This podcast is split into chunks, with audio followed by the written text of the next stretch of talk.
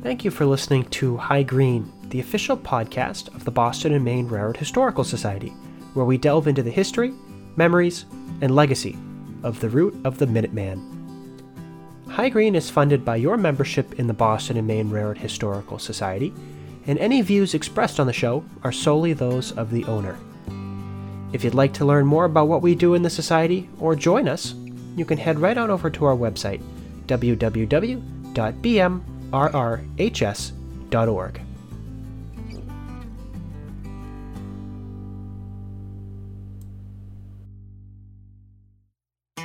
Perhaps this story hasn't been told in B&M circles, but it's, it's a B&M story and it's a good one. Oh my God, he says, I don't think I ever saw a train down here before. he was amused.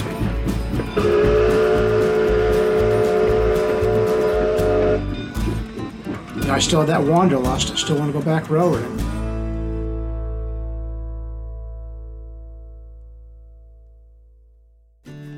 Welcome back to High Green, the official podcast of the Boston and Maine Railroad Historical Society. My name is Rick Kafori, and before we jump back into some more tales of the Boston and Maine, just a little update for you here on what the Society has been up to lately.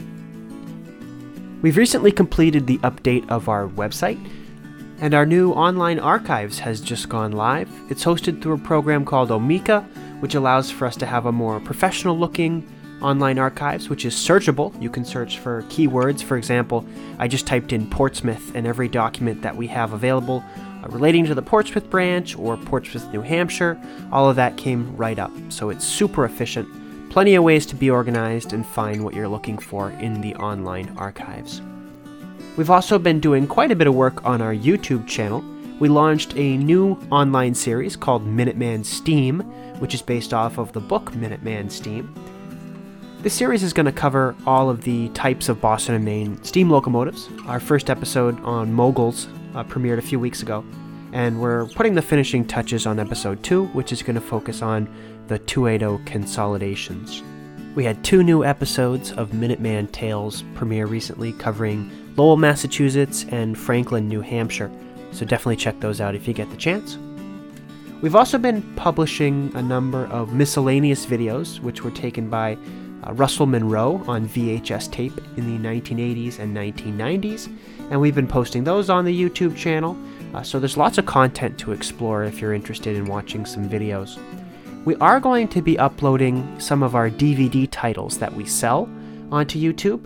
Uh, you're going to be able to purchase those or rent them on YouTube.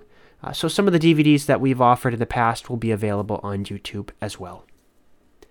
Just a couple of event reminders here as well. Our January meeting is coming up on January 14th. That's a Saturday, starting at 3 o'clock p.m. at Rogers Hall in Lowell, Massachusetts. The presentation this time is going to be the photos of the late Tom Nelligan. Tom passed away last year, but was well known for posting a lot of his photos on the internet. Uh, he took photos in the 1960s, 1970s, and 80s in places like Boston, uh, the Connecticut River Valley, all around Massachusetts and New Hampshire. Really great 1970s and 80s Boston and Maine images. We're going to be showing some of those off that have been donated to the Society recently. Of course, we're going to be attending the big Amherst Railway Society Railroad Show in West Springfield, Massachusetts this year. Uh, it's one of the biggest railroad shows in the country. You don't want to miss it. It's going to be the weekend of January 28th and 29th. We're going to have our usual booth at the show. Uh, so be sure to stop by and check us out. Uh, we're going to have lots of merchandise available books, clothing, DVDs, uh, society publications. We're also going to be there as well, so if you want to come by and meet the crew of Minuteman Tales or High Green, we'd love to chat with you for a little bit. Today's episode of High Green, we're going to continue on with the cassette tapes which were loaned to us by Jim Dufour. Last time we heard Walter Dunn recounting his memories of working for the Boston and Maine. Today we're going to hear Laddie Russell, a Fitzwilliam, New Hampshire resident who worked for the Boston and Maine Railroad from about 1955 until 1987. And he talks about the Cheshire branch, uh, what it was like working for the Boston and Maine during that time period, some colorful memories and stories. I think you're going to enjoy this one as well. So without further ado, Laddie Russell from September 10th, 2005.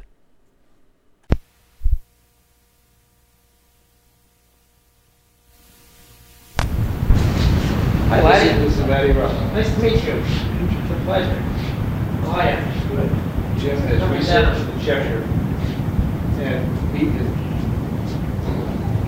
take a look at some of this, something, just go ahead. Um, This is his dad's picture. Yeah. Yeah. Yeah, that's Chet Silva, Uh-huh. my father. Wait, you got it. There's Roberts, Landis, I mean Eddie Bushway, Landis.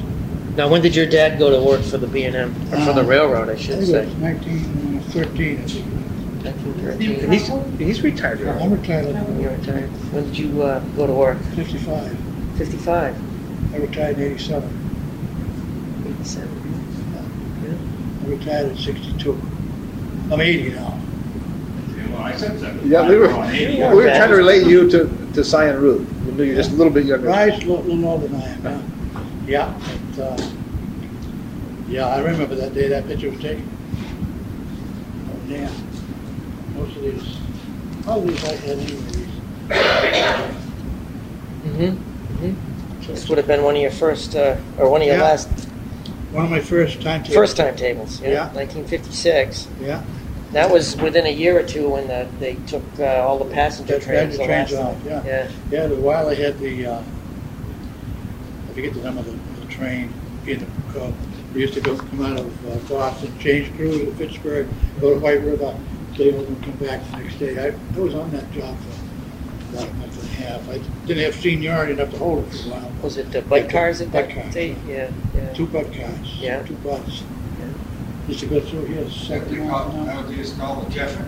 Huh? No, no, the Cheshire is the, the Streamliner. That was the Oh, Silver okay. Slipper. I got, I have some pictures of that.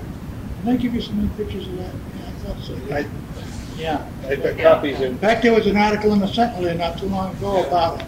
Yeah, it's up in, it it's up in Lincoln. Yeah, yeah, Yeah. yeah. Yeah, yeah. Yeah, that was, uh, I'm trying to find that for a while. That was a, uh, kind of a strange rig. You to have to crawl in on your hands and knees to get in there. You were, the engine, the prime mover was right in the, Yeah, that's right. yeah, Set low on the tracks, go, hold the iron good, but, uh, yeah. Yeah. Now, when that, that plowed into the freight house up in Walpole one time, didn't it? Did you know anybody that was, I don't know anybody Rode that's that one out? involved in that, but, uh, I've seen pictures of it, it was all sideways and right through the side of the freight house. yeah, I, uh,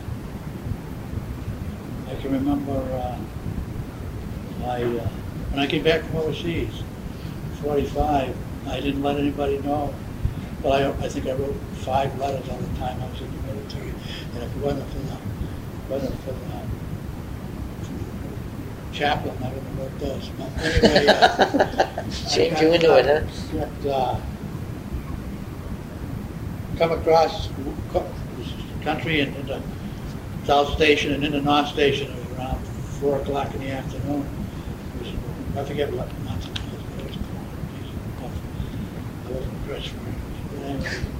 I come into North Station and I uh, went to the dispatcher and I said, uh, looking for a train west on, you know, it's ranked. I want to fix what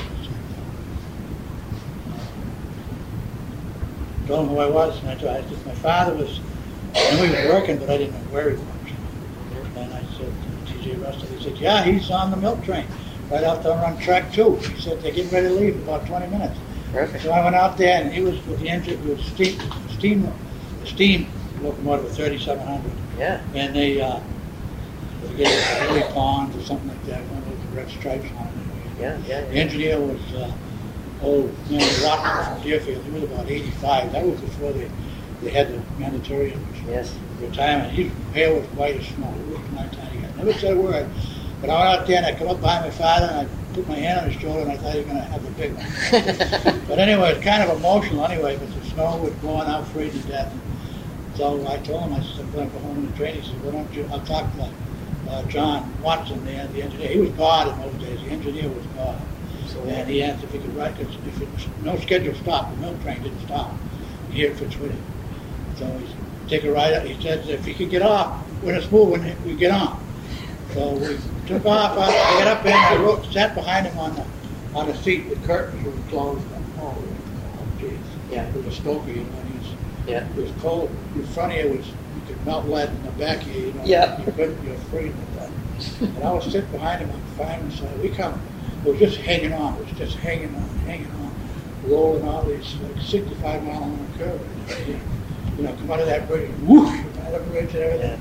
65 miles an hour, make a one application stop. He slowed it down to about four or five miles an hour. And I had a barrack bag. And I got down on the catwalk and I got off. And nobody around like a ghost town. Nobody here. You know, the store was closed. I said, Jesus, you know. Oh, I was emotional, but I was all by myself. You know, I was freezing to death, had low shoes on and everything. Then I went home, nobody home. Couldn't get in the house, door was locked, had to pry a window open to crawl to get in the house. And I'm sitting in the house, and about two hours later, my sister showed up with my mother. And they come in the house, and they almost had the big one. And my mother was so mad but, because it scared the death out of me, you know. I said, I said what, a, what a grief, you know. But, uh, What year I can that, remember that. Laddie? What year was that? 1945. Yeah. but, uh, Oh, yeah. This was quite a town. I can remember Yeah.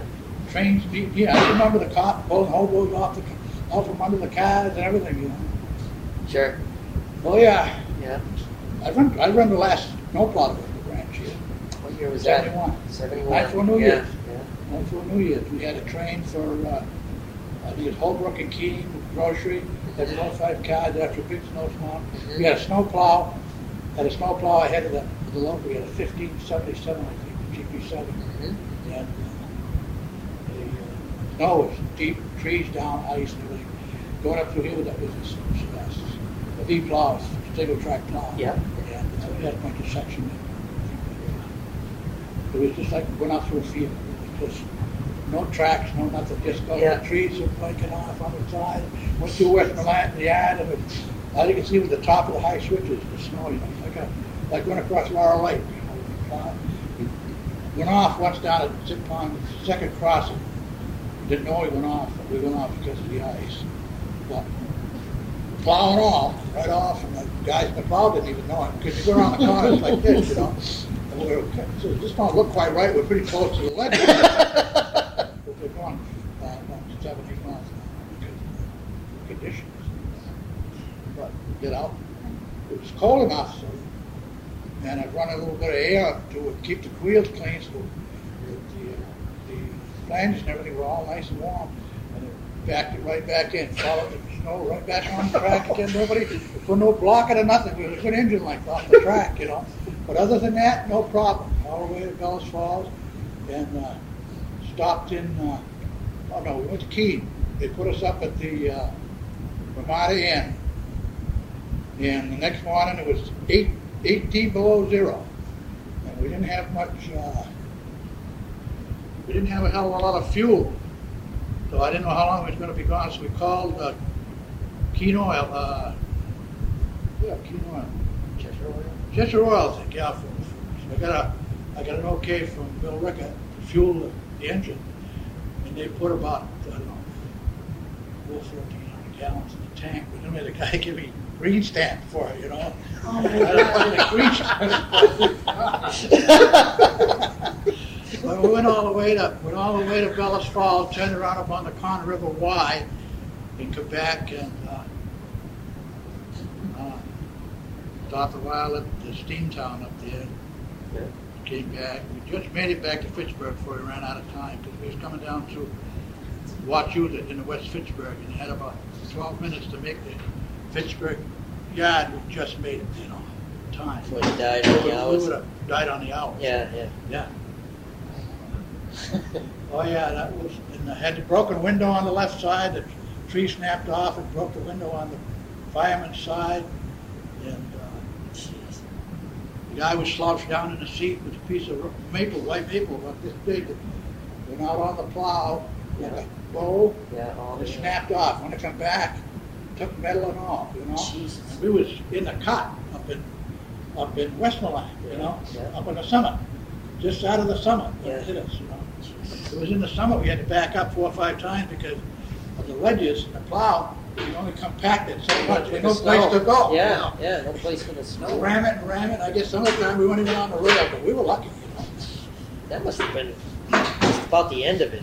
Yeah. Seventy-one, I mean, Yeah, they put us up in the Ramada Inn, and there was a bunch of young kids up there having a New Year's party. I think I was there. And, and some of the guys on the crew got in on it, you know, and had to really look for them the next morning. Train master come up there was going to fire the whole bunch, but he couldn't get anybody to replace them, you know. but oh yeah, those were the days. Seventy-six point two seven miles in between. Yep. I didn't realize the crossing held, the siding held that many cars. Yeah, the 77 mile post just up there on the corner. Used to be right across from where Wall lived, Yeah. right over the bank, right there. It and there was a 54, 54 car mile marker there too. The 54 cars that cleared the west end of the siding up there back of meetings. You know, There's sixty-four here, yeah, well, there's 54 on the marker. I'm trying to think, sixty-four cars on the siding down here. Well, it depends on the- Stretching out pretty well. Yeah, but the cars are a lot smaller than they are now. You It kept getting longer watch and cars longer. and stuff too. Well, I have to like this down here, it says the 501, 5501 has superior to fifty-five oh four. If they meet the state line, five oh will pull over, let the other one go by. Exactly. Exactly. And you, that's why your railroad watches were, were so, uh, had to be right up to snuff Very because strict. Yeah. you didn't go by minutes, you went by seconds. That's right. You wanted to be in the clear. And they meant in the clear, you know, Yeah. because the other guy figures you're in the clear and he might be passing you on an outgoing flight at sixty miles an hour. And if you don't clear, strange things happen, you know. It'd Make a mess. Yeah. But, uh, No, it's, no, I can remember this. This, this looks like the old town to me. Chicago. I have to walk. Raiders back have the right of but- way, and you want to tee off on the siding when they go by. Most of these came from Latin. You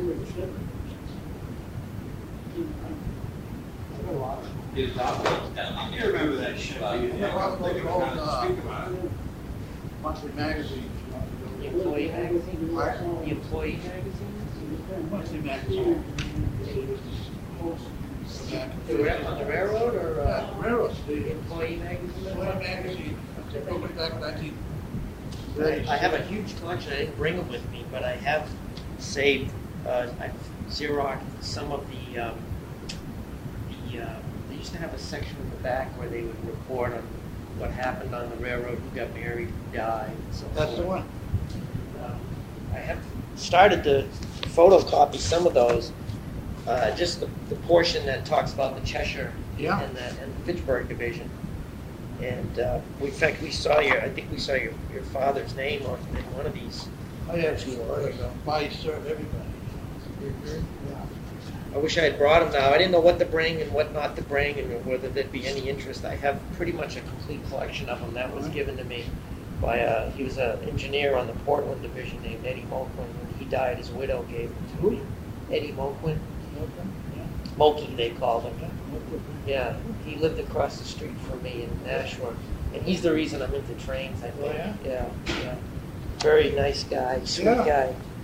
Oh, yeah, quiet guy. I rode with him once up in out of Lawrence on the Haverhill Switcher. Yeah.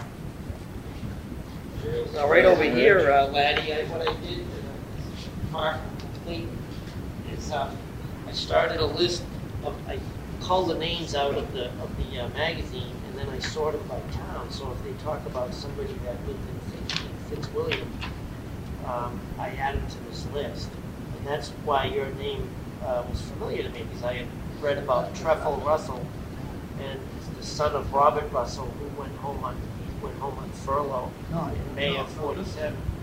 This is uh, Robert Russell, Trip Russell, Robert Russell's father. Oh, okay. I'm sorry. Yeah, yeah, Yeah, that could be Robert Russell. yeah, yeah. Yeah. Yeah, son. Son Robert Yeah, oh, on yeah. furlough. Yeah, oh, yeah. So who is Robert Russell? My, my younger brother. Your younger brother. Yeah. He, he spoke fire. He wasn't a fireman. He was- in the Navy. In fact, he was a submarine. He got hurt. Had a, he had, uh, had, had a, lucky to be alive. Yeah. But he, no, this happened off of San Diego, you know? Yeah, no, he didn't. So he never worked for the railroad. No. No. Yeah, I, uh, So Would, would your father have been a fireman? Yes, yes. Across from storage sheds. Rice, his agent. Derby. Yeah, Henry Stanker, and George Spicer trained me. Sam Williams, I remember Sam Williams in the station over there. with the- Really? With the speed key, boy, A speed key? international What's a key. speed- but- Oh, and the- You know, and- what do you have, a bug? Yeah, He's a bug? he could really go on, you know, Yeah, yeah. very strict, wouldn't let you in the back. No. And uh, you could hear, you could still hear him. I was look- just in there looking at the levers on the autoboard there, because you could hear them clinkety clacking when I help pull on them autoboard, you know? Yeah, yeah, yeah, yeah. Yeah. Yeah, I took a picture of the handles there Yeah. just Yeah. this afternoon. Now, did you know Walter Dunn? Yes. Big Walter Dunn. Yeah. Big guy. Yeah. Big guy. I think he Yeah, was. he a, was in the Merchant Marine during World War II. Yeah. He was a friend of mine. Yeah. And in He was a nice guy. He, no, didn't he? He was had a position with the union, didn't he? Yeah. Like Yeah. He was. steward Uh, or he was. Yeah. He was right up in there. Stanley Road Yeah. Wall. This in is the an- fireman's It's organization. an aerial view. was in the fireman's organization. Oh, really? Yeah. Because there was a lot of degrees. there was a lot of bickering But between Stanley engineers and in the firemen. key. Really? Oh, there was an awful lot. Then it I never turned knew into- that. Oh yeah, there was a lot. The A lot majority of of cuts of downtown stuff Keene going on. started. I mean, it was And the reason I can Like place the it mafia. before then was. because Really? like the mafia. Oh at yeah. the School was built in Oh, yeah? thirty-four, and this is before that. This is. Um, I interviewed Walter just before he died. And, um, He talked a lot about um, running out of Rutland, which is another favorite railroad of mine. But he, I got him to talk a little bit about running the milk train on the Cheshire branch. So if you'd like to have a copy of that, I'd be tickled if you took it. And um, those are his words uh, Oh, of yeah. what it was like to run the milk train on the Cheshire branch. It's only two pages, but Oh yeah, I'll take it. Sure. I remember. Uh, I can remember the milk train going through here. You hear it coming. Thanks, Ron. Yep. Good to see you, buddy. Going all across and I hope we do it again. Yes. I'll bring some models next time. I have models of a lot of uh, B&M stuff that ran by here. Yeah. I could set them up. Yeah, great, great. Anyway, I want to hear what you were going to say about the milk, the milk train. Milk train. It was. Uh, you'd hear the whistle. You'd hear the whistle. You'd hear whistle at Stone's Crossing. And if you were in a cut anywhere, like Bull Run or down here in the bridge area towards Greer's here, you wanted to make tracks and get out of there because it wasn't long before they were there. Yeah. The headlight, you saw the headlight get off the track. Yeah. I remember being fishing down there at Collins Pond, sitting right beside the track. And you, you know, sometimes you're only fishing, you're only that fast from the clear point of the train because of the pond. And you'd almost go out in the water, stand in a foot of water because they go by the, they didn't stop here. And they, they're 65 miles an hour on that curve. And once you get around the curve, they picked it up a notch. And they went Jesus. right straight up to, uh, they were wheeling. I'm telling you, it was swish, you know. Yeah. And of course, the toilets are all open on them old cars in them days. And you happen to be close to the track, you know, you put your windshield wipers on. but, uh, Hey, Laddie, did Dick work on the railroad? Whitcomb, my uncle? Who? Dick Whitcomb. Yeah, he worked for Cooper on the track. Makes it is right here. I couldn't, remember, but it was Priscilla Landry, okay. Oh, yeah. Dick Whitcomb, Mont, they all did. Yeah. Uh, Feiner worked on the track. Bill Cooper was was the track. Came. He was in I remember my father saying in his younger day he worked on the tracks. He said the tracks so hot one day down here in Collins Park corner. So it came right up like that, right back down.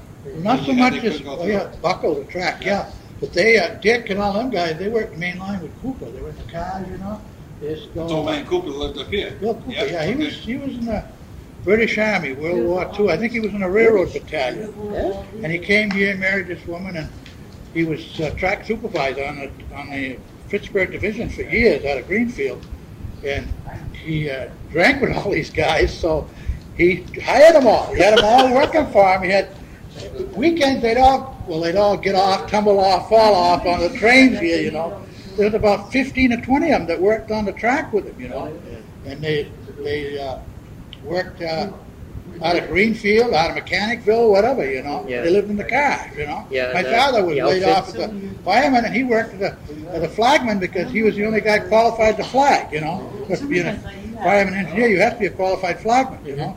In those days, you had to know what you're doing because you're working single track. Yep. You uh, gotta be able to communicate because, uh, you know, you can't make no boo-boo, you know? Yeah.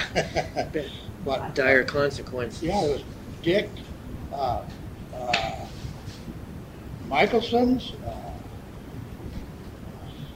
Mark? Steiker. Mark? Now, Mont was a foreman down That- here. Didn't he get run into by a puck, you had a puck puck car? No, here, that was, uh, that was uh, Gallagher years ago. They got hit, they had to jump. Just the other side of Collins, I think. Was it On this, Yeah. ran- on this part of it? No, no, on the main line. Oh, okay, And then what I when he got, yeah. when he got to the point where he was getting ready to retire and he had seniority, he was able to come up here and take this job as a foreman. What was his name, laddie? Osmo Matson, Matson. Osmo, yeah, and, uh, Meanwhile, Your uncle? yeah, his uncle, yeah, his father. I've got a bunch of one his his old father's stuff. oldest brother. I got some of his stuff. I was In looking fact, at I it got a not pic, long I ago. got a, I got a picture somewhere of a snowplow Yeah? back of the, uh, back of the old grain elevator days. Yeah. I think my sister took it years ago, and it just, it's got a fifteen hundred, it's got an Alco plow in it, I think. Yeah, And it happens, I think, there's a picture of him in it. I just want- I think I'll dig it out. Just thought of it now, but, uh, no, Cooper came up here, Cooper ended up as, uh, track, before his retirement, of course, like with everybody in management, you get to the point where you're gonna retire and you're gonna be hauling down the big dough, they wanna dump you. Yes. You gotta watch your signals pretty close the last five or six years, I'll tell you, because I know, I've been there, you know? Oh, I didn't know that, there's something wrong with that signal, you know? But this side is mine and that side is theirs, and you don't wanna go over that line, you know?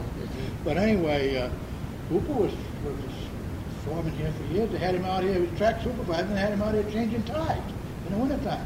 So what he did, he gave everybody, everything that was on the railroad over there, he wanted ties, bikes, hammers, snow plows, just go right over there and load right up. He gave everything away. We can say that I want to think the last train that went through here was a circus train, am I right?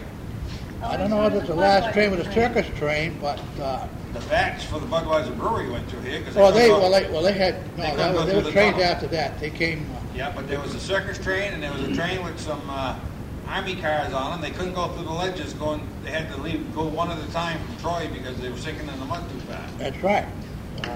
But that, uh, that's a special train, that's a special train. And I don't think anything after that, was it? Oh, yeah. We uh, ran trains from here uh, in the, uh, in the sixties, late sixties. Yeah.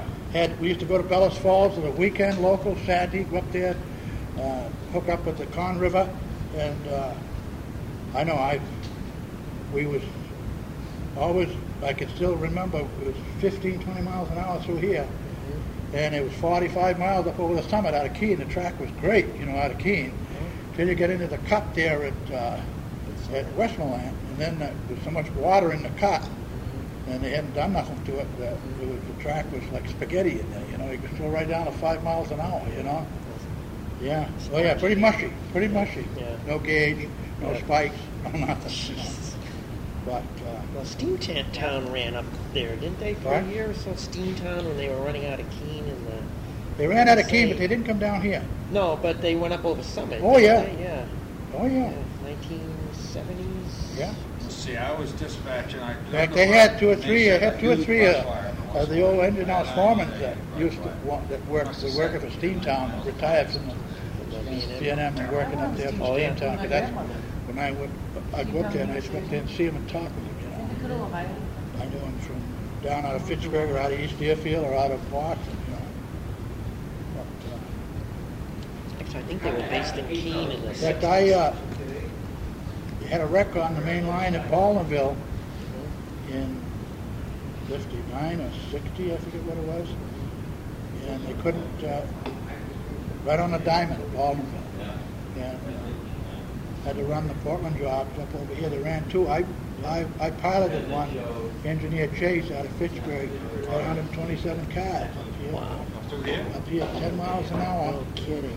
and it was tough. Uh, so many, so many, uh, so many curves with so much elevation and stuff. You couldn't back. No, you had to keep going because there was no way you could back up, because you can't back up when you got, with, a- you know, you know, it's, it's- it's pretty complicated. Yeah. But With the track the way it was. But, uh, But you got about fifteen crossings blocked, you know, you got almost two miles of cars, you know. Ten miles an hour. Yeah, ten miles an hour, some places less, it's full, Somewhere. Full sand and can't slip. It's a hundred pound rail, hundred ten pound rail, but still, it's, a- it's a small rail compared to the big stuff on the main Yeah, line. yeah, yeah. Yeah, mm-hmm. And this they- is all Krupp rail, this is all good Krupp rail. It's all Really? Good stuff. They kept Where- this I don't as know where that went, you know. Somebody made some money on that, I'll tell you. yeah, But, Oh, yeah, I can remember walking the track here with, with the kid barefooted. John Isaacson was the section foreman, stopped the motor car, stopped the motor car. Hey, come over here. Come here, I want to see you. Come over there. Go over here. Turn around. Give you a swoosh on the ass. Next time I catch you up here, I'll really give it to you, you know. tell your father, I didn't have you kick my ass all day, but don't tell my father, you know. Ernest, let's see, Ernest Meddy. You went down through here, right? All right, Well, maybe it was your father. yeah, my father owned that local with that 1500, the black. Maybe it was your father Right. I come down here with Freddie Wilkins would get the mail. I wasn't very old. And out the window would come a piece of that wiping rag, a hundred coal, and he'd try to hit me every time he goes out through here. yeah, we always put pennies on the rail out here, and flat the hell Well, out of I don't know about that, but he fired the local here with Roberts out of, out of Worcester, the Worcester job from Worcester to Bellows Falls, XB, Yeah, uh, XW, WX. WX and XW, XW, right? yeah. Yeah, yeah, yeah. Yeah, and uh, that was the fifteen hundred. I'm building a model That's of the the same, fifteen well, that's right the same, now. that's the same job right there with that twenty-seven eleven there. Is it? Yeah. Yeah, that's the XWBX, Yeah. same job, you know, Yeah. and in fact, uh, uh, Roberts was still the engineer on it when they had the fifteen hundred, and as he gained Mm-hmm. Seniority, uh, he, uh, my father owned it. Had a young fireman by the name of Kaminsky out of Bellows Falls, and, uh, it was the only black Alco they had, it was a fifteen hundred, the Yes, that's first one they had. Yeah. And my father used to, every morning he had somewhere, they'd go to dinner, they'd pull off somewhere, he was always polishing it, polishing it, polishing it. He said, Yeah. Dad, what the hell are you polishing that thing for, you know? Oh, well, of course, from the steam days, you know, everything right. black. uh, Yeah. He said, Always catch me polishing a locomotive, kick my ass, you know? But, uh, no, So you, you ran diesel through here? oh, yeah. Oh, I know you mentioned getting fuel. I I didn't realize. I Yeah, didn't we ran out- Where was the breaking point between the steam and the? No. Well, it's, uh, the uh, 40, 40, 45, 44, I don't know, I know in, uh, they still had a lot of steam uh, in 50s. In 55, I fired a steam engine out of Boston to Clinton, over the bridge Sure, there. yeah, That- yeah. That was the last passenger train I had, and I said, Yes. this ain't for me, you know. May of You come out of that 56. son of a bitch, hanging, all of a sudden, there you Over are. the on a- trestle. Yeah, over the trestle. Yeah. Yeah. Hanging on, you know, you're not used to that stuff, you know. That thing was up there. Yeah. Way Oh, yeah. up there. Yeah, don't Right in front of the dam. Yeah, first step's a bitch. you know.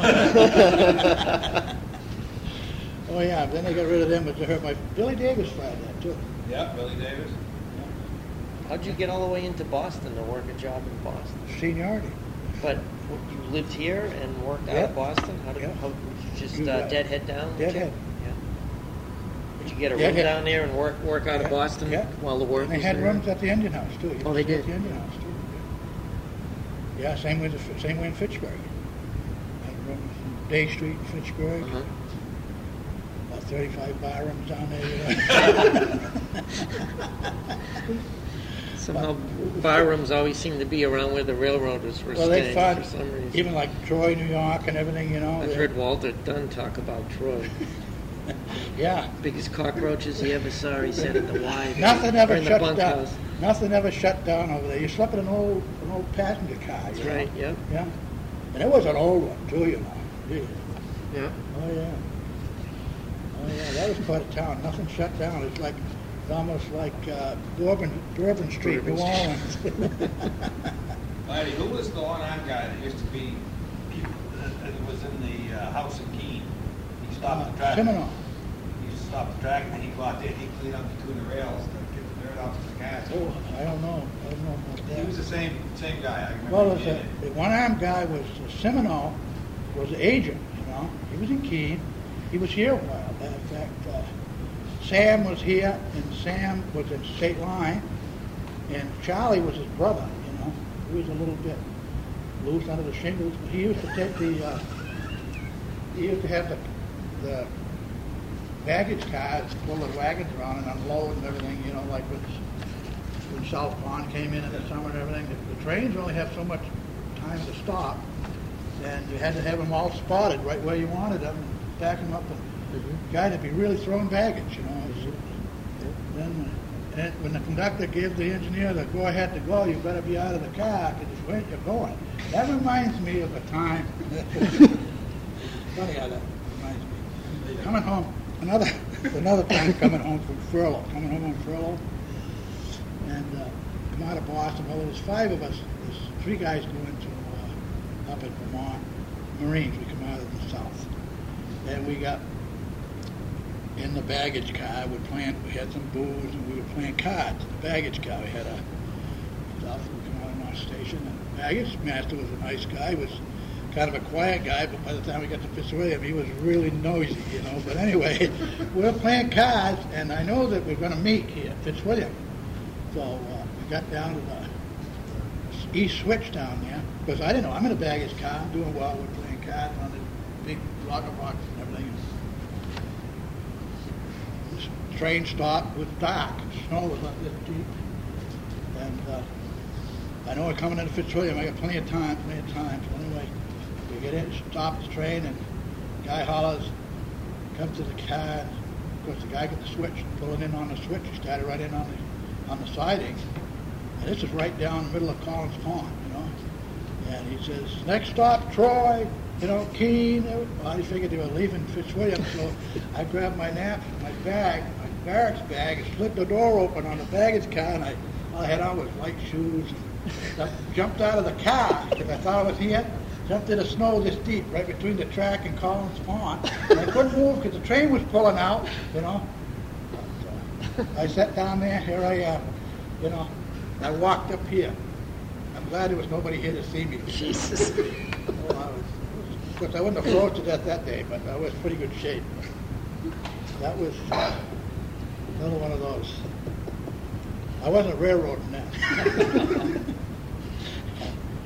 But, no, I got a lot of memories of the track here. I can, Ernest Betty Jr. was an engineer too, right? yeah. In fact, he left a message on my machine this morning. I tried to get a hold of him. I, uh, I was going to tell him about this, but I, I called back and I couldn't Still in get Hinsdale? He's, yeah, he's over there by the, uh, almost crossing the old drive-in. Yeah. Yeah, the yellow house that's off. of it. Yeah, yeah. Because I had told him about this. David Reed. Yeah, the doctor, yeah, his father was, uh, uh, David Reed, the old man, he's, uh, he was, uh, uh, superintendent of motive power. Real, uh, there was a real, uh, there was a real go-getter. He reminds me a lot of George W. Bush? Only he had a little bit more of an attitude, you know? But he was a little guy, but he didn't, he didn't repeat himself, you know? I have him listed here, uh, laddie. General Superintendent Motive Power, B&M, has a summer home on Royalston Road in Fitzwilliam. Yeah, that's Tree Farm up there. And then he- and then he retired His to son is Fitzwilliam. up there, got it now, I guess. He retired to Fitzwilliam in uh, Fifty-one. 51, and then uh, his daughter is Mrs. Hugh Shane. Shane Jr. Yeah, that was, uh, Now, did Daley Whipple stop mail on the train no, going he to was, White a- River? he was a, he was a, he was a baggage, he was an agent. He worked, he carried a firearm, he was a baggage master. Mm. Government job, All government job. Just like, it's like Von Derby. And then in the later years, Daley used to run mail on the bus that went from, what, Dulles Falls to White River or I think so, yeah. Something like they that. I remember talking they about it. discontinued the trip, yeah. Yep. Oh, Okay. yeah. Oh, yeah, Daley, I remember Daley when he was working. I remember, what's his name here, when he was uh, Agent uh, Derby. In fact, I got a couple of dogs, a couple of cat dogs I bought out in Michigan that were shipped in a cages. He was working out of Troy then. Yeah. Had an agent up there because he come to me and he says, "You got to come up and get these cages. These dogs have been in them cages for about a week, you know." Getting kind of mushy, you know. Troy, New Hampshire. yeah. Yeah. yeah. The other guy had a lot of pictures and stuff. I don't know what happened. Where did he get all that stuff? Yeah. He was always going to give them to me or give them to somebody. I had to go talk to him, and then all of a sudden he went, get to the point where I'd probably come into it too. You know, you know everything today, but tomorrow you don't even know who you are. You know? That's it. Yeah. Yeah. That's before he went into the TV business, right? Yeah. Yeah. I had to go up and talk to him. I can love remember, to backing, talk, up, I you can love remember him talk. backing up the truck here, out back here, picking up uh, REA, man. Oh, is that what he was? Was he Railway I can Express? remember the I can remember the cattle pens down here and everything. You know. No kidding. Oh yeah. Yeah. Yeah. I don't remember the water tank, but I remember the cattle pens. In fact, the, upstairs over that station, There's a rubber. there was a rubber, nice rubber station, and there was a baseball bat up there. Oh, It was an old-fashioned, old, old bat, beautiful bat. and it had somebody's name on it. I was, we was a kid.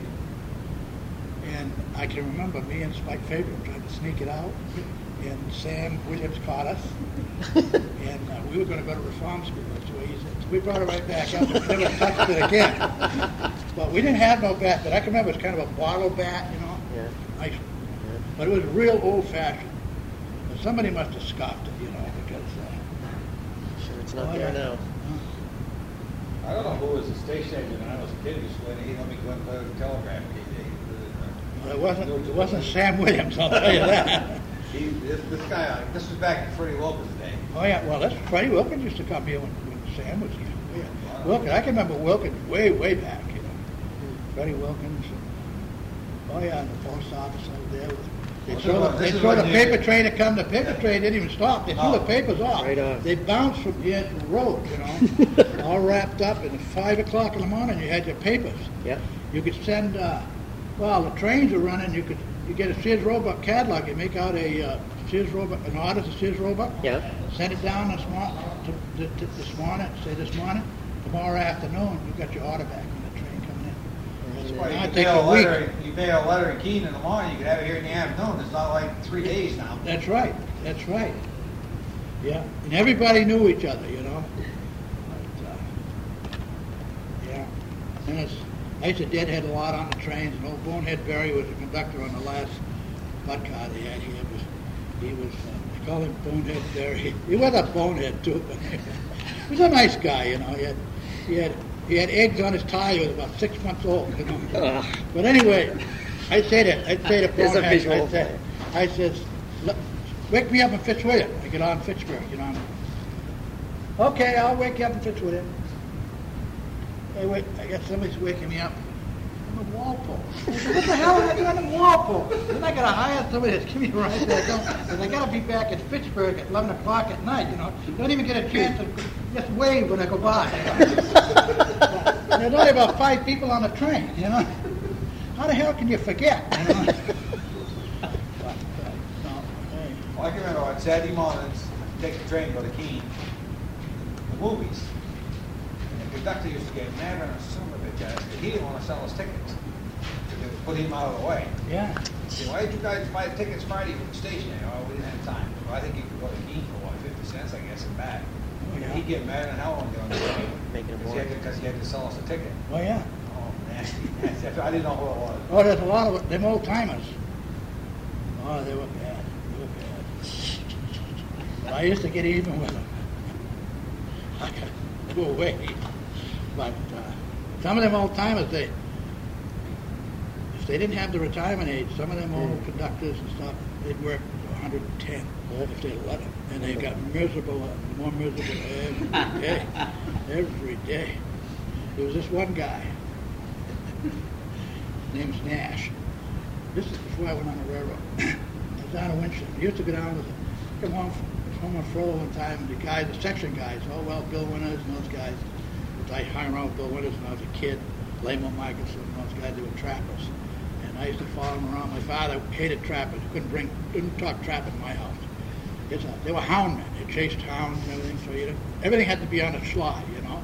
So I go with them guys that I'd skip school. I'd take a gun with me and I'd go hunting all day and I'd have to hide it over to Jill Bill's camp and then come home and lie like hell about where I'd been because I had good marks. I never took a book home in my life.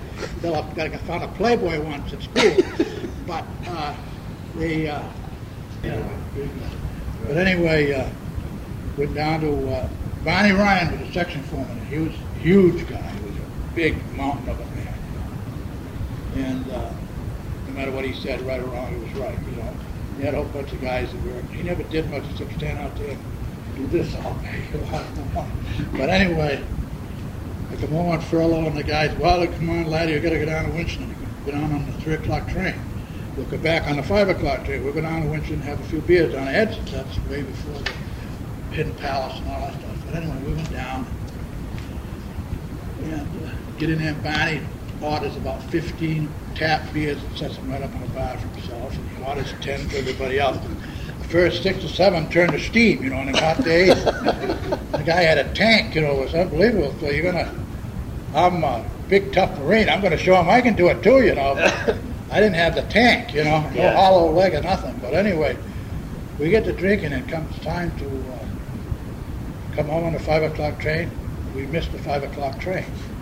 And then, uh, of course, the milk train come. We could, then there's a late train Edson, I mean, Welch's Cafe, and I can always remember. Conductor used to get off the train at the crossing, and come run over to Edson's Cafe and holler, train, make train for State Line, Fitzwilliam, Troy, you know, Walpole, Westmoreland, everything, you know? Yeah. That, that was a regular thing right in the bar room, you know? And everybody bail on and everything, and guys would suit coats, quarts of beer, because you couldn't buy beer around here, they'd buy, from Pete the Greek down here, you'd buy a quart of beer or something, have it in your pocket, you know? Yeah, yeah.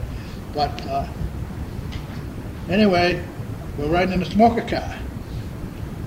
And we're on the way home, and this guy, Leonard Meddy, Peanut Meddy they called him, father worked in the railroad too. Anyway, and Sago Brandt, this guy was, uh,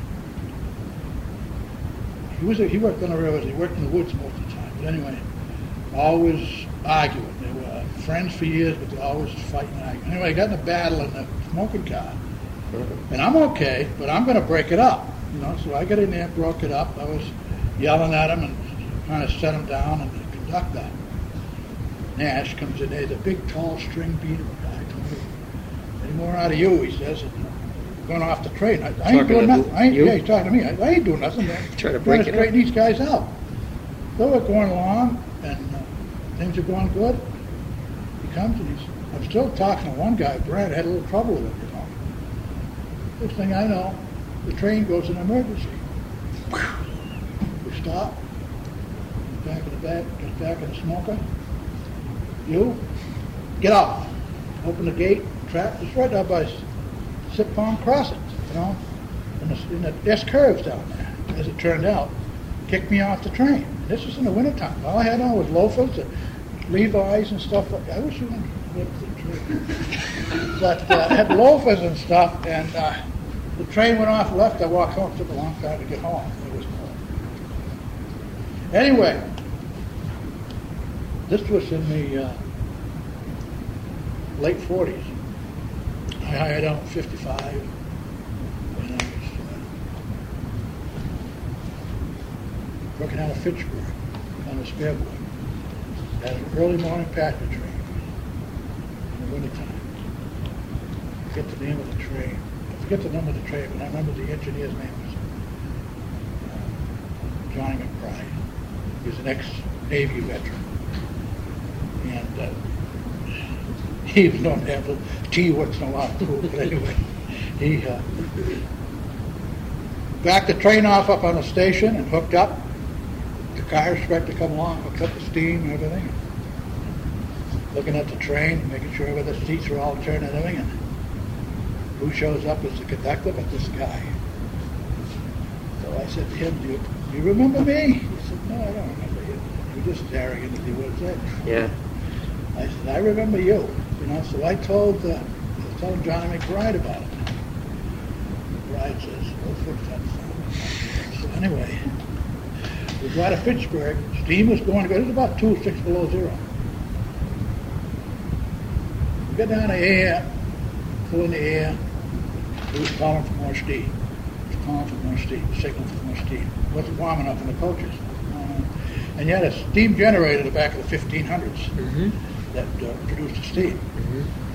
Well, I had it revved up pretty good, but uh, John said, as long as you can see steam coming from the connection, we'll stop. There's plenty of steam back there. You know, he's pulling lot of old fish, and he's freezing to death. So Yeah. anyway, anyway, we go down to Lincoln, and he's really calling for steam, really calling. So John says, open it up, let him have some steam. So we let him have some steam. And we were pulling the station, you couldn't see nothing, just steam coming out. He's out there with, with his handkerchief flagging it. I kept giving him more steam and more steam. I bet he lost five pounds on that trip before he got to Boston. on the way out that night, he came up to me and he says, hey, enough is enough. I said, he says, I want steam, but he says, I don't want to. Everybody's sweating in the cars. The other one had wanted steam, you got steam. I said, I don't have a gauge back here, you know. I got to either wait till you ask for it or tell me to shut it off, you know. They used to signal you with a little whistle. Didn't That's they? right. The cab. Yeah, Little whistle. yeah. Yeah. Well, you must have run freight out here at one time, right? Yeah, I run freight main line for years. Were you down on the main line? On the main line. I run main line for years. What about on the Cheshire? Not, the, they didn't have no long freights except for the, Yeah. uh, I run the locals through here. I run the locals to Peterborough. I run the locals to, to Mhm. Greenville, over the trestle up there. Did you? Green- Yeah. Oh, yeah. And uh, there's another high bridge. Yes. uh, Yeah. You're standing at, you're in the locomotive, you look out the side, you don't see nothing. Yeah. The, the Straight. engine sticks out over the ties. Yeah. It's just like you're in a helicopter. you know. Yeah. I work with engineers that stick their head under the window, they wouldn't look up. Couldn't- I'd have to run the train over the bridge. Yeah. And I'd say, hey, look at that, look at that, look at that down there. yeah, you could feel it wiggling, you know. You switch, you switch the bottle shop on the, on the Greenville side, Mhm. come out onto the bridge, when you stop, and you can feel it moving, you know. Yeah. And uh, one local went up there one day, and they, and the uh, caboose went on the ground right in the middle of the trestle. Get out. The guy didn't even know it, you know. Jeez. Get out and looked, and it was had a wheel off, but they got it back on with the, with the shoe, you know. Good thing they had a guardrail. Yeah. But, uh, Was there a lot of business on the Cheshire at that time, Laddie, or uh, were most of the businesses with It sidings? seemed like, it seemed like a lot of business, they, uh, well, the local, my father had the local later on, and there was a lot of times, uh, they'd go to, they'd go to, they, they'd go up through here, high highballing to Falls with forty cars, you know, forty empties or whatever, work all the way down, and sometimes they, they're from Worcester, you know, Yep. Yeah. Now they come up the Gar- through Gardner, Yeah. right? Not Air. yeah, Gardner. Gardner. Yeah. Yeah. Yeah, Working all the all the uh, all the local shop, di- all the local stuff, team tracks. Is there any LCL at that time going on? no, No. It was all just sidings, industry sidings. yeah, yeah. It's, uh, Was 40 an average straight? No, no, no, that would be like on a weekend, you pick up empties and stuff. The local would be, you know, 15, 18, 20 cars, sometimes only a dozen. But Keene, used to switch a lot, Keene, going into Keene, up uh, on the summit. uh, uh, They had a switcher in Keene. Sure. He ended up, father, I think that's the last job he owned was a switcher in Keene. That was, a- that was a tip job on the railroad there, he used to stay with my sister. He never drove, in fact, nobody in my family ever drove a car to my sister. Everything was all Shanks Mail when I was a kid, walk, walk, walk, you know. No.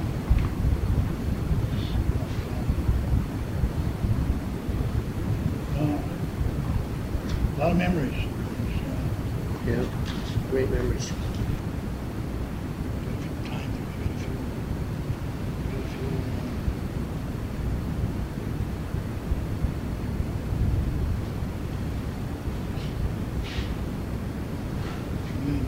I got a few time cards, I think. Those ones before your time. I brought a few. I have a pretty good I got sized collection of them. I got old, uh, I got old, uh, Wasslers and stuff. Oh, do you? Those are always Goes back to the eighteen hundreds and stuff. I got a lot of, I got a lot of, I got a lot of manuals and stuff that air brake manuals and Yeah, like that. different locomotives. Different locomotives, Yeah, yeah. stuff like that. Yeah. But, uh, I don't know what I'm gonna do with it. Nobody's interested in that anymore, you Be surprised. know? Huh? You'd be surprised. Yeah, This a public timetable, 1948. yeah. I got a few of those around, I, uh,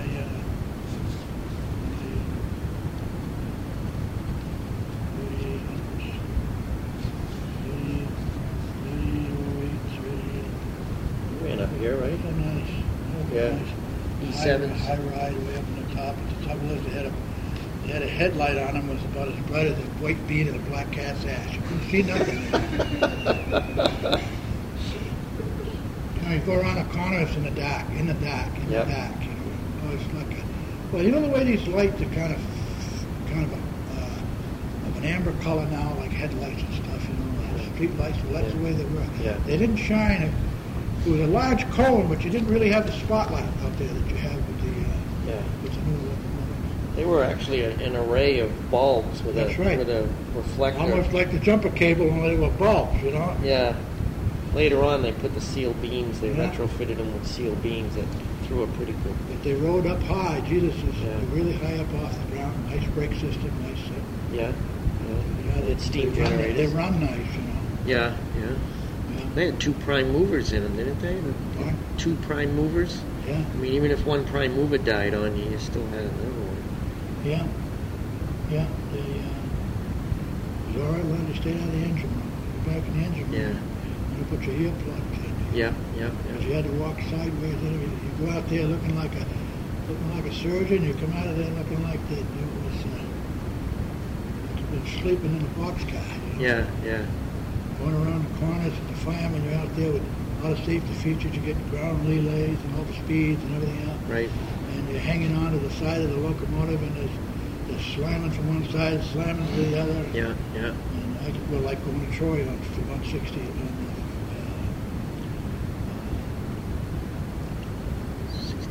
53 and 54, you know. One a little more Clark, the engineer. Keep forgetting it. I'm, I'm being recorded. You know what I'm. I wouldn't worry about it at this stage. But, uh, no, I got a lot of memories. Who's Troy New York? 50, 50 what, Larry? 50, 54. 54 with, Thanks a lot, Al. with East. Hit the road. Okay. Nice seeing you. Same here. Be good. Yeah. What's your name? My name's Randy. Randy. Hey. Keep up the stories there. 50. I like how you define things. 57 and 54. That's 57. That's going west. Yep. 54 is coming east. Very important. Have those markers. Where's the uh, even numbers? 50. Is there another sheet? No? Come back, right? Yeah. Here we go. Troy to Boston. 52, 54. 54. So we get out of Troy at 6. Early in 6 o'clock. Yep. School kids is right, you know. Uh-huh. Usually had a, a 3800 on that? Yeah. Yeah. Two. Two. Wow. Two 2800s. Was it all uh, All, some express baggage. and baggage and express? 12 cars. Uh-huh. Wow. Yeah, it was a kind of a premier. Omar Clark was one of the best. He owned it for years. And he, uh, he was a little bit of a speedster, but he got the he got the job done. Get him over the road, yeah. Got him over the road. Turned in by many times by his track foremen and everything else. Oh, jeez. Like he said, if you, if you get your track up to snuff, what the hell you worry Yeah. Used to stop in Greenfield. The fireman had to take water right at the old office. They used to call it Marble was like marble and everything. Yeah. Any problems, the road foreman would be right there. Of course, that's where their office is. Yeah, yeah, right there. yeah. They come down there and interview you one way or the other. Oh, yeah. So, Yeah. yeah. New man, new man like myself, they, they follow you around like a crow, you know, on a Yeah, oh, road yeah, you yeah, know?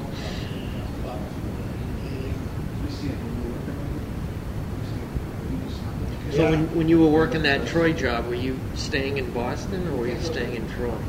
Out of Fitchburg.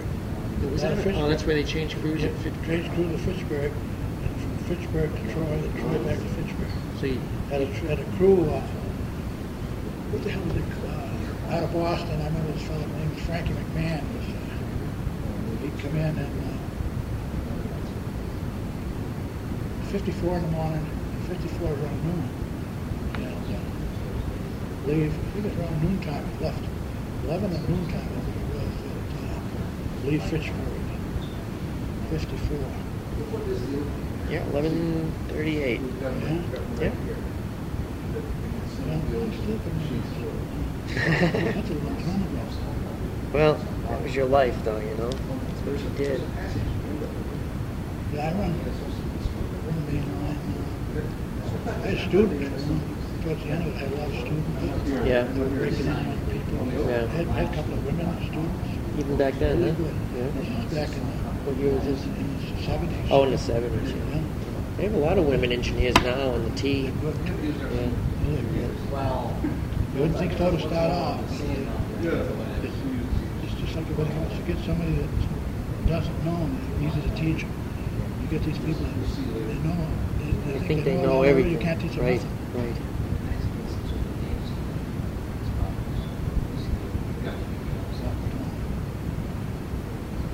See you, Randy. Um,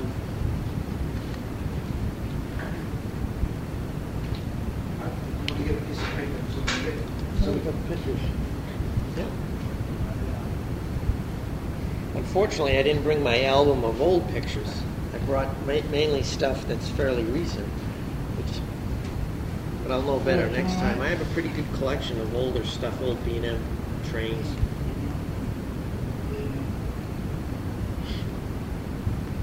That's Walpole, isn't it? Yes, North Walpole. North Walpole. Yes, sir. On the table. Not too long ago, actually.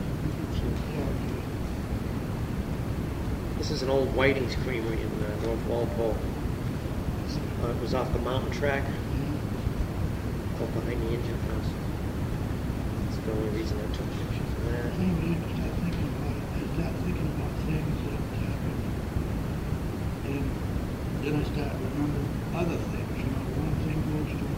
Yeah, it triggers another Not in sequence, not in sequence, but I'm just thinking about the, the hood plant out there, the Eagle Bridge, you know. Yeah, that was the uh, last of them. Yeah, In fact, you can look in some of these later timetables, and they still talk about it into the 1960s, 65, 66. Still yeah. talking about the Eagle Bridge uh, to plant. used to set cars off at Eagle Bridge. Mhm, And, uh, in fact, they used to be running freight trains going west. mhm. middle of the night, you know, Bobby Bednar, Mike's brother, Bobby, Yeah. he was driving a truck. And he had a truck that he used out back, he was, he was driving the hood plant. And I used to see the truck, he used to sleep in the truck, I used to see the truck. Probably wired for Crocker Transportation at the time. Yeah, he had a trailer truck out there, I know it was his truck, so I'd lay on the lip on him, like, wow. Wake him I up. bought Eagle Bridge one time. Yeah. Back at Eagle Bridge, the old station, they had, uh, they were gonna tear it down. What a beautiful station it was. Well, They had the eave trough all the way around. They had this handmade point that they drive in. This little wooden eave troughs and all the way everything. I got up, had this big tall guy get up there and pull them all out. I got a whole bunch of them. I got them all somewhere. But I got, I got a pail out full of, uh, tie markers I took off the branches back from nineteen twenty-six up. you know. oh, the uh, date nails, Date nails. little date nails that Yeah. used to pound them into the ties. One, Don't throw them away, especially if they're from the Cheshire branch. Right, yeah, Cheshire. Save those. Some, you might want them for your. We could put those. Put them in on our- display in our the. Museum. It'd be nice. You could put them on a piece of wood and order date. I was just thinking of old Just knowing they're from the Cheshire used to branch. Wheel and deal with the walk, the Don't pocket forget watches, get remember? those. That's what, yeah, I got, I still, I don't know how many, I think I still got one or two watches left. I had- Two what? I had a couple of Hamilton watches. Oh, watches. Hamilton, Balls. Yeah, I think I got railroad watch. Illinois nineteen two. I Yeah. had a couple, I had a Twenty-three, I think, a Waltham twenty-one. Had two Cleveland twenty-ones. Yeah. In case. Did you collect them, or just you just had them because you used I had them? them when I was, no, I had them, uh, back up, some of my fathers and stuff like that, and it. Beautiful. Nothing like a railroad watch. No, The best. they're sensitive. You had to bring them in every so often to get Oh, checked yeah. by the, the, Oh, yeah, the, you had to uh, certified. certified watch. You had a card, you had to carry a card. Right. And if you had that card, if the watch wasn't up to such enough, you go right out of service. Yep. Because the watch is added for. Yep. And you could ask anybody for his card. Anybody on the railroad ask anybody else for his card. Yep. It better be up to date. Yep. And they only had certified uh, jewelers. that That's right. Yep. Yeah, yeah. They had to be cleaned every once in a while, and the jewelers had to finish the inside of the watch. Oh yeah, there's a lot more to it than just root toot whistle. Every station had a clock, right? That's right. And is it true there was a sign that said whether it was a little fast or a little slow from standard time? So when you set your watch, you knew. okay, Exactly. Yeah. Exactly. To, like you said, to the second. Now, I've got clocks that sit themselves. Yeah. But some of the new clocks today, some of the new clocks today, they don't lose no time at all. You know, some of the Yeah. watches, you didn't have them then, but. Would you?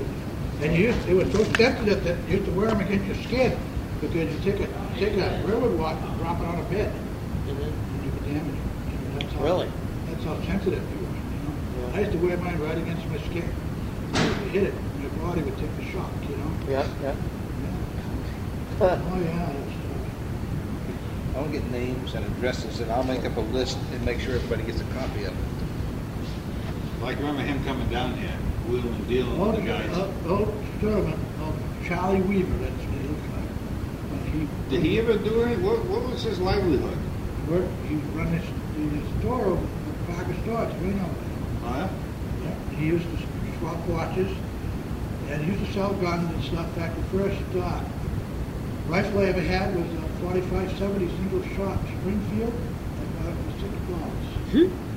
And I had a double barrel 20 gauge NR Davis I bought for nine. Took me two years to pay for it. I, uh, I used to work for him over there, sewing up grain bags, rats in them grain bags, had a big needle and stuff. This was was just a kid. You know, my biggest, one of my biggest regrets is um, I interviewed him. I think I filled up four or six, four or five of these, plus another one he did with the Boston and Maine Railroad Historical Society. They brought him down one night, to set him up, and he just spoke. He just went, and that's how I knew about the cockroaches in Troy. Oh, he, that's Oh, where I heard that story. Not But only anyway- cockroaches, but bed bugs. Ugh. But he said to me, he said, Jim, you know, go home, listen to that. He said, if you want to do this again, be sure to Oh. be sure to give me a call. And do you know, I, I kept putting it off and putting it off putting it off. And a couple of years later, he was dead. I never got back to see him again, and I, I learned my lesson that time. He was a great unionist. Well, we had a lot of good. Of course, it was, it, it was, in those days, that was part of the, the, the job. Sure. Union got along.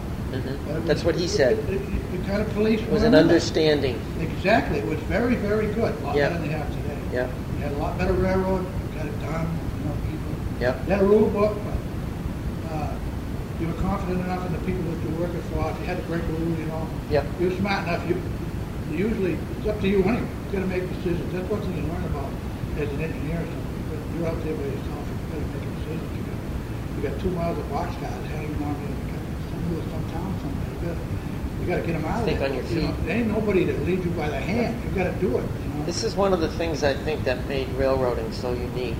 Was most people go to a job and the boss is in the next room or upstairs or Over whatever. When you go railroading, you're just You're out there. out there on your own, You're the captain. and you you got to Yeah, think on your feet. You and, got to uh, think on your You feet. call on the radio, and the guy says, guy say to me, Ray, where the hell you been? He says, I haven't seen you on the light, like over at bus current. I said, I don't know what you did. He says, "That's about it. Nice. Dispatcher or Dispatch, yeah. But he was, uh, and he said, I said, well, I said, I got about twelve thousand ton here, I got a convention train. And I said, uh, I'm in a five mile an hour speed zone, which was about thirty of them, then five mile, ten mile, an hour, they give you a book of orders on mechanic. yeah. I wonder why you weren't making it. And I said, I'm, uh, it's one of the hardest pulls, the bus cars. Yeah. That's, that's west of Eagle Bridge. And uh, he says, it's all small, it's all smooth on my board here, he says. It's all what on my board? It's all smooth on my board. Yeah, how you doing, you know? He said, how's the engines going? Every how's the engines going? They went around, they wanna know if you have to push out of Deerfield, you got way over tonnage, you got your tonnage. Up the Sometimes right? you get a, you get a pusher out of Rotterdam or out of Mechanicsville, they get you by Bear River, Okay. down there at the bottom of the hill, at the bottom of Shelburne. Yep. Get you in into Deerfield, but then out of Deerfield, they find out if you're running okay, they'll say, well, they, they push it a little bit more, well, we'll give them another 30, 40 cars and, and hook him up with a, hook him up with a pusher, as long as you're going. Yeah. They went on Royalston right, as tight as they could go around King Street crossing there, Royalston. Full sand going about six miles an hour. You could get off the lead and then take a shit, get on the third and you wouldn't have to hurry, you know? But you're still going, you know? That's good, you're going. That's a fact. There's a visual for you, huh? Yeah. But uh, as long as they don't slip, the minute they slip, Yeah, you- things happen. Yeah, yeah. It's all, it's all, it's all run on the, on the edge of the sword. Everything is breaking, Yeah. your tonnage, your, your tractive effort and everything is right on the edge of the sword. You push it right to the limit. And all the engines aren't the same. Yeah. You know, it's like a horse. They can, you can give me the, you give me the X7, tell me how much tonnage I got. These engines, you can't lie to these friggin' engines. Yeah. They'll tell you. You got the brand new 200s, 300s. Yeah. They're not going to pull whole railroad. You can't do that, you know. Some of the 300s are really geared up high. You get them going okay, but at low speed, it can pull nothing. Stall on hills. Yeah. Then you got to back up, Oh, break the train. I haven't, a lot of guys did. I didn't have any trouble with that. yeah. Oh, yeah. Uh, come up, break the train, bring it up to Erving, go to Baldwinville, go to Gardner, then go back, get the other part of the train, run Yeah. around and put it together. A pain in the ass. Yes, So sir. you find ways to get it done, you know? Sometimes it isn't in the book, but it works, you know? You have road foremen ride with you, they wanna know how you do it, and somebody else isn't doing it. So they ride with me and they see I'm breaking the rules, but I'm getting it done. I ain't hurting the equipment, you find a way, you know? Yeah. Most people, I don't think, appreciate the abilities of a good engineer. They turn around and everybody, there's times like I tell a lot of guys today, you still taking. I can shut it off. I can tell you this, I've never said this to anybody, uh, the crews I worked with, I worked with some great, great, great guys, like, uh, like the Johnson brothers out of Deerfield, uh, all great guys, and, uh, they, they could have me, and they, they was there, they were there for you, they, they did their job well enough so that they give you confidence. They give you confidence. Yeah. Some people, you don't have any confidence. This is it. When you got to lead somebody around with a nose, it's not, it doesn't make for a good day. But I can think of many, many times where we was getting shit. and I was the only one that knew. Nobody else in the crew knew it. If they'd known how close we were to really fucking it, they would have been nervous. But everything worked out all right. You're a hell of a guy. You You're lucky you did it, get it done. But Yeah.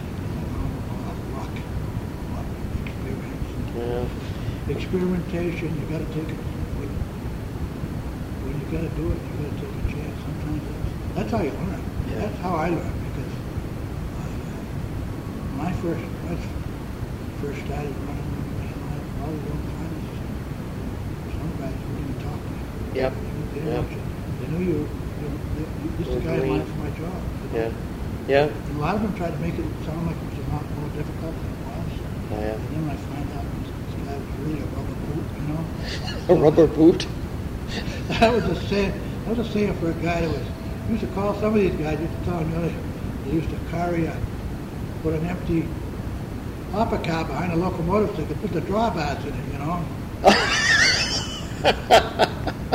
Knuckles and drawbars. Knuckles know? and drawbars, But, huh? uh, oh yeah, but, I mean, that's, that was common knowledge. you know. Guys, some guys, they didn't want to work with this guy, they didn't want to work with that guy. Yeah. But that, with every job, I was lucky. I was lucky. Well, luck is only the part of it the equation. everything else.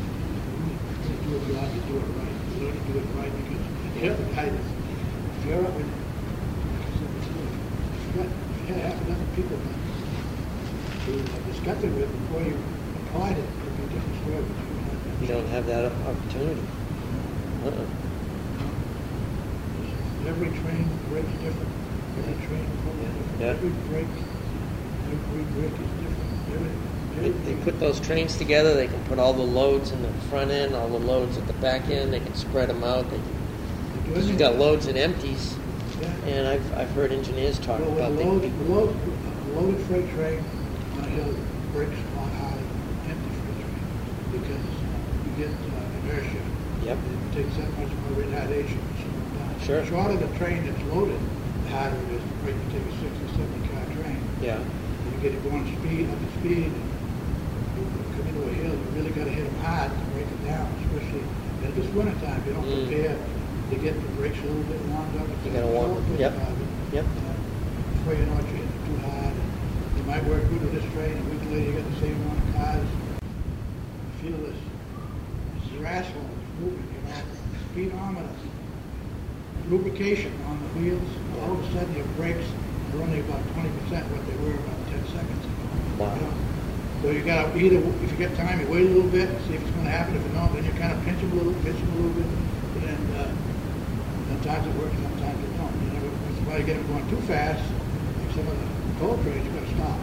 And you're lucky if you got, if you got air enough to stop, but sometimes it takes emergency to stop. Then you get them stopped on the train, on a hill. You gotta, in order to get them started again, you gotta kick them off.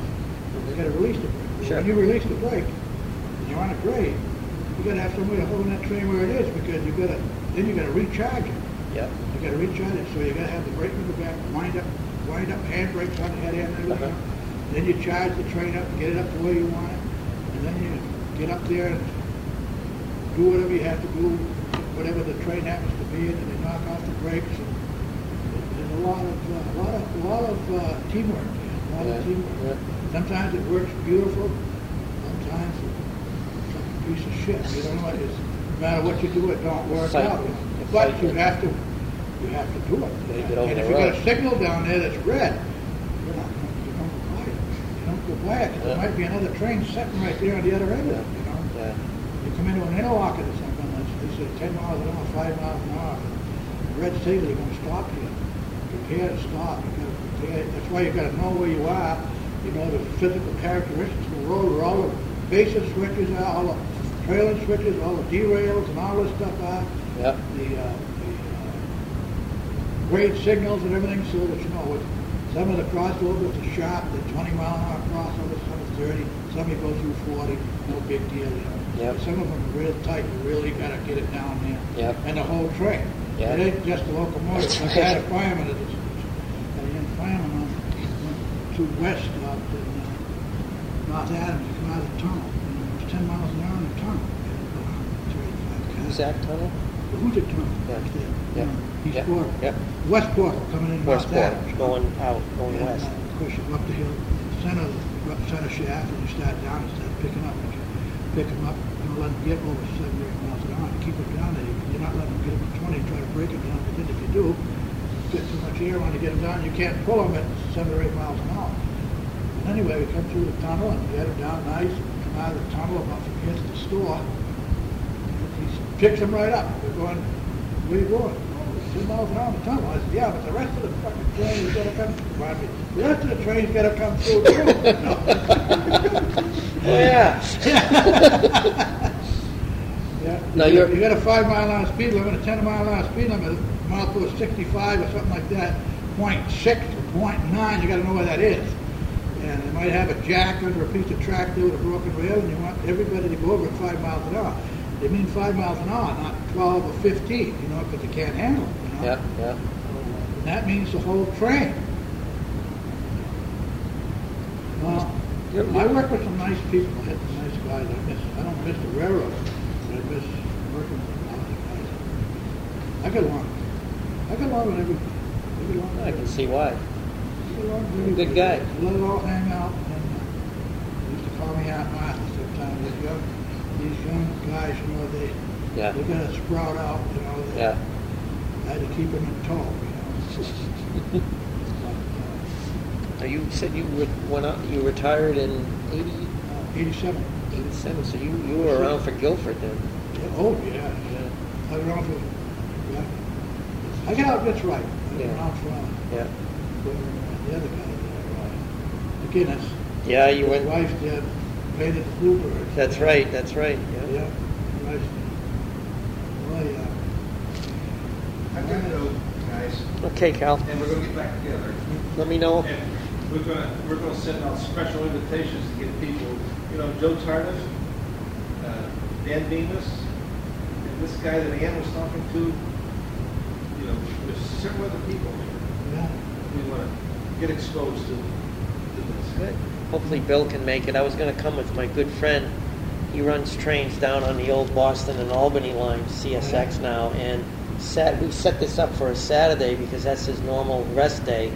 And they called him last night, somebody marked off and he had to take a train out to Selkirk and his wife called me about six o'clock last night and said he was Selkirk, bullshit. that's- He was bullshit. Because he wanted to come in the worst way, so hopefully next time. He'd love to talk to you about running running locomotives and running trains because that's what he does. Oh, I think he's uh, he's a conductor right now. He's waiting to get set up. Yeah.